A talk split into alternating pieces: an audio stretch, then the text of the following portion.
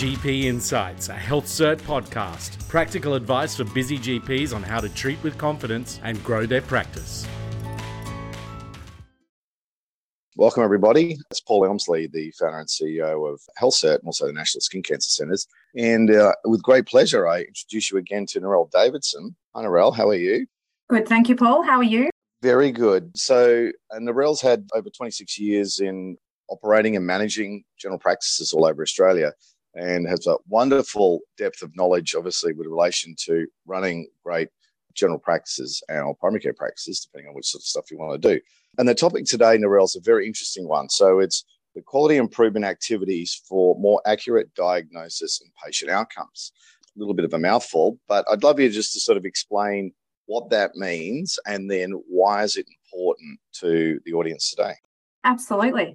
So I think there's been a, a, general consensus within general practice or anything associated to general practice that quality improvement activities are simply an admin task, simply a, a tick box that we use to ensure that the clinic can be accredited, and that they only really talk about things like ensuring that patient demographics are correct and ensuring that all of the, the paperwork in a clinic is up to date.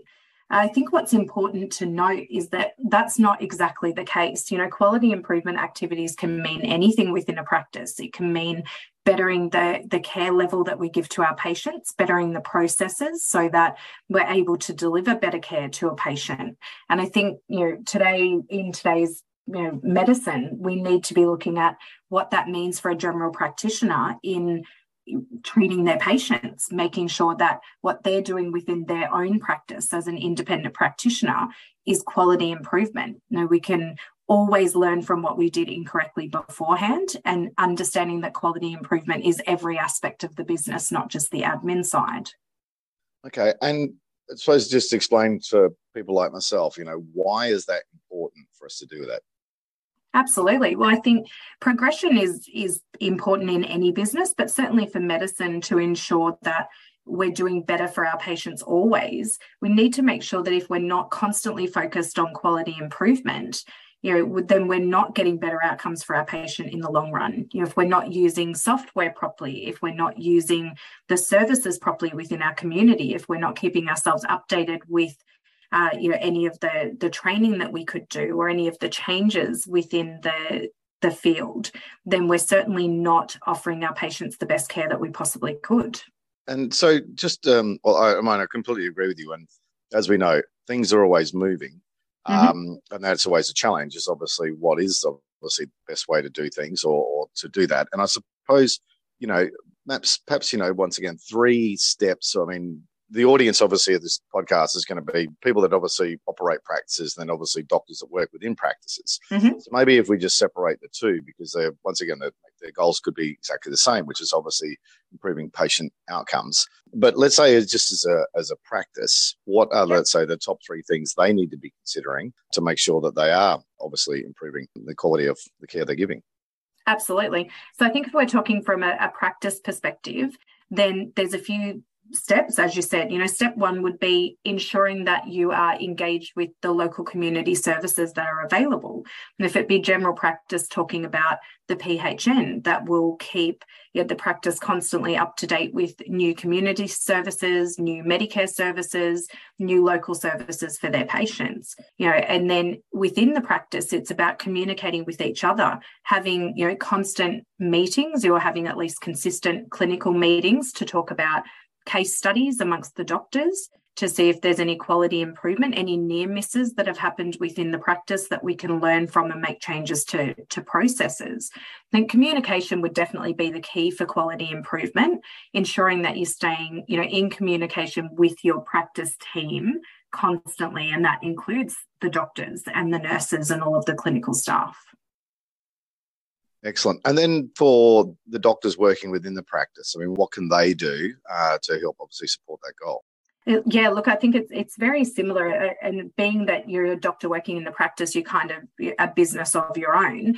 But ensuring that you're staying in communication with your practice manager to find out what are the current quality improvement activities that the practice is doing. You know, are they collecting new information for the patients when they come in? Are they checking all of the demographics to ensure that they're correct? Are we making sure that we have all of the contact details for our patients so that if you have an adverse uh, result that you need to speak to your patient about, are we sure that you'll be able to contact your patient? So, on top of that, I'd say the second step for any practitioner working within a practice is to, again, link with your local PHNs, link with your local community services, any of your training services that you can go through, so that you also have an opportunity to bring new and updated information back into the practice. Making suggestions to your practice manager about um, any of the local services that you could connect with as a practice that could be you know, of benefit to the outcomes for you and your patients.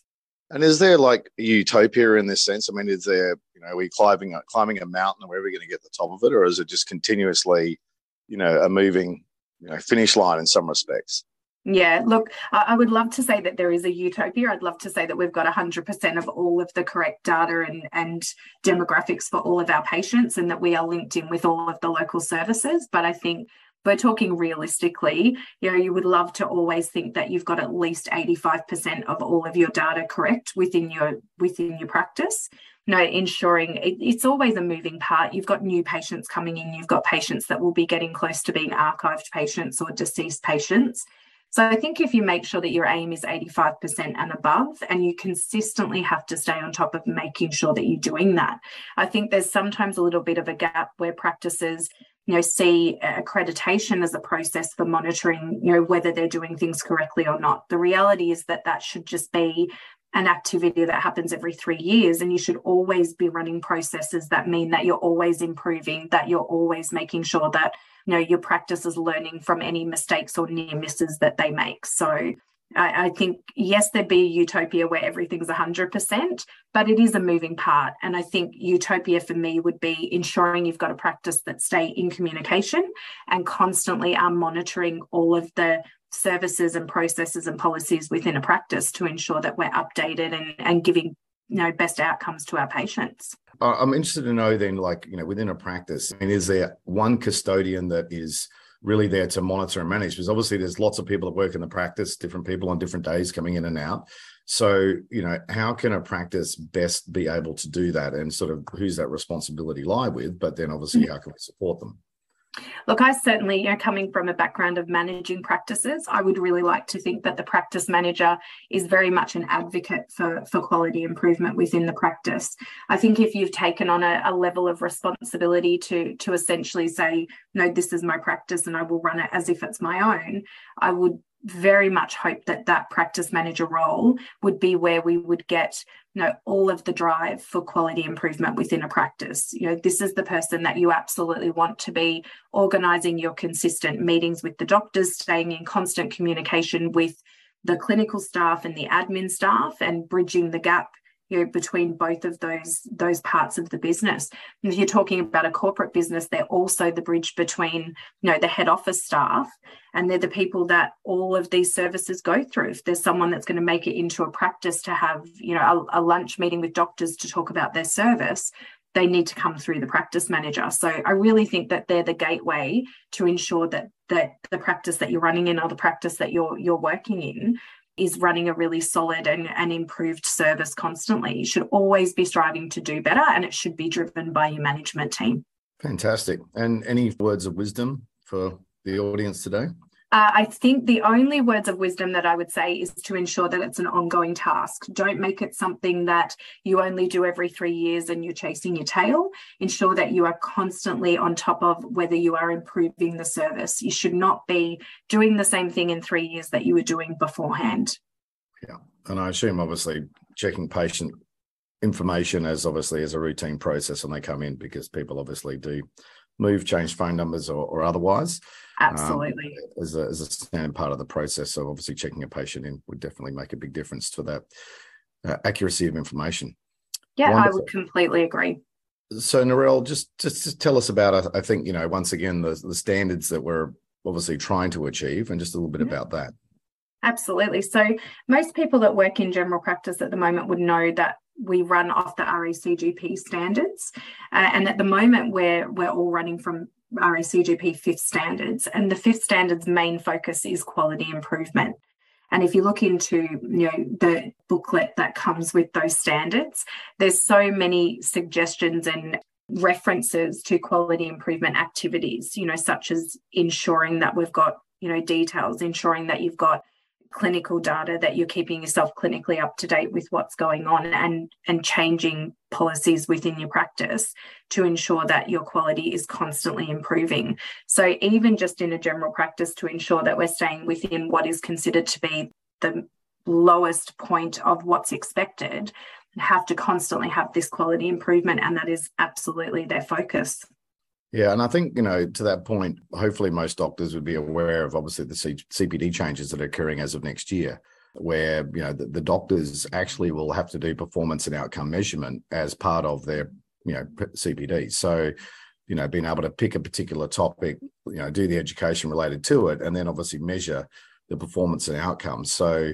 you know, once again, the CPD framework is also moving towards that. So rather than just doing random education and did that really make any real difference to the patient, mm-hmm. is being very targeted and focused in measuring obviously what those outcomes are. So um, it's a very pertinent topic at the moment because ultimately, you know, doctors are going to have to do this as part of their professional development on an annual basis going forward. And uh, we know it's relatively new for a lot of doctors to do this. And, um, you know, we're definitely here to help them understand and navigate through that process. But I think that'll also help drive, you know, that focus at a clinical level, as well as obviously, you know, trying to, from the operations of a clinic's perspective, uh, make sure that the practice is doing everything they can to also help with the quality of care their patients are giving.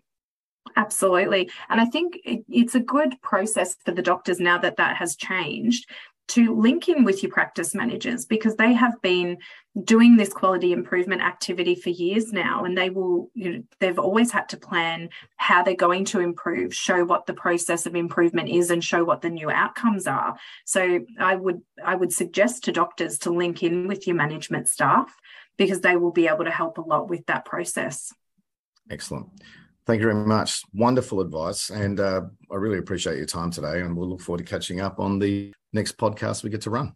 Thank you. Fantastic. Thanks, Paul. Thanks for listening. If you like the podcast, please subscribe so you can get updates whenever we post more. And please share it with others. And for more info, please go to healthcert.com.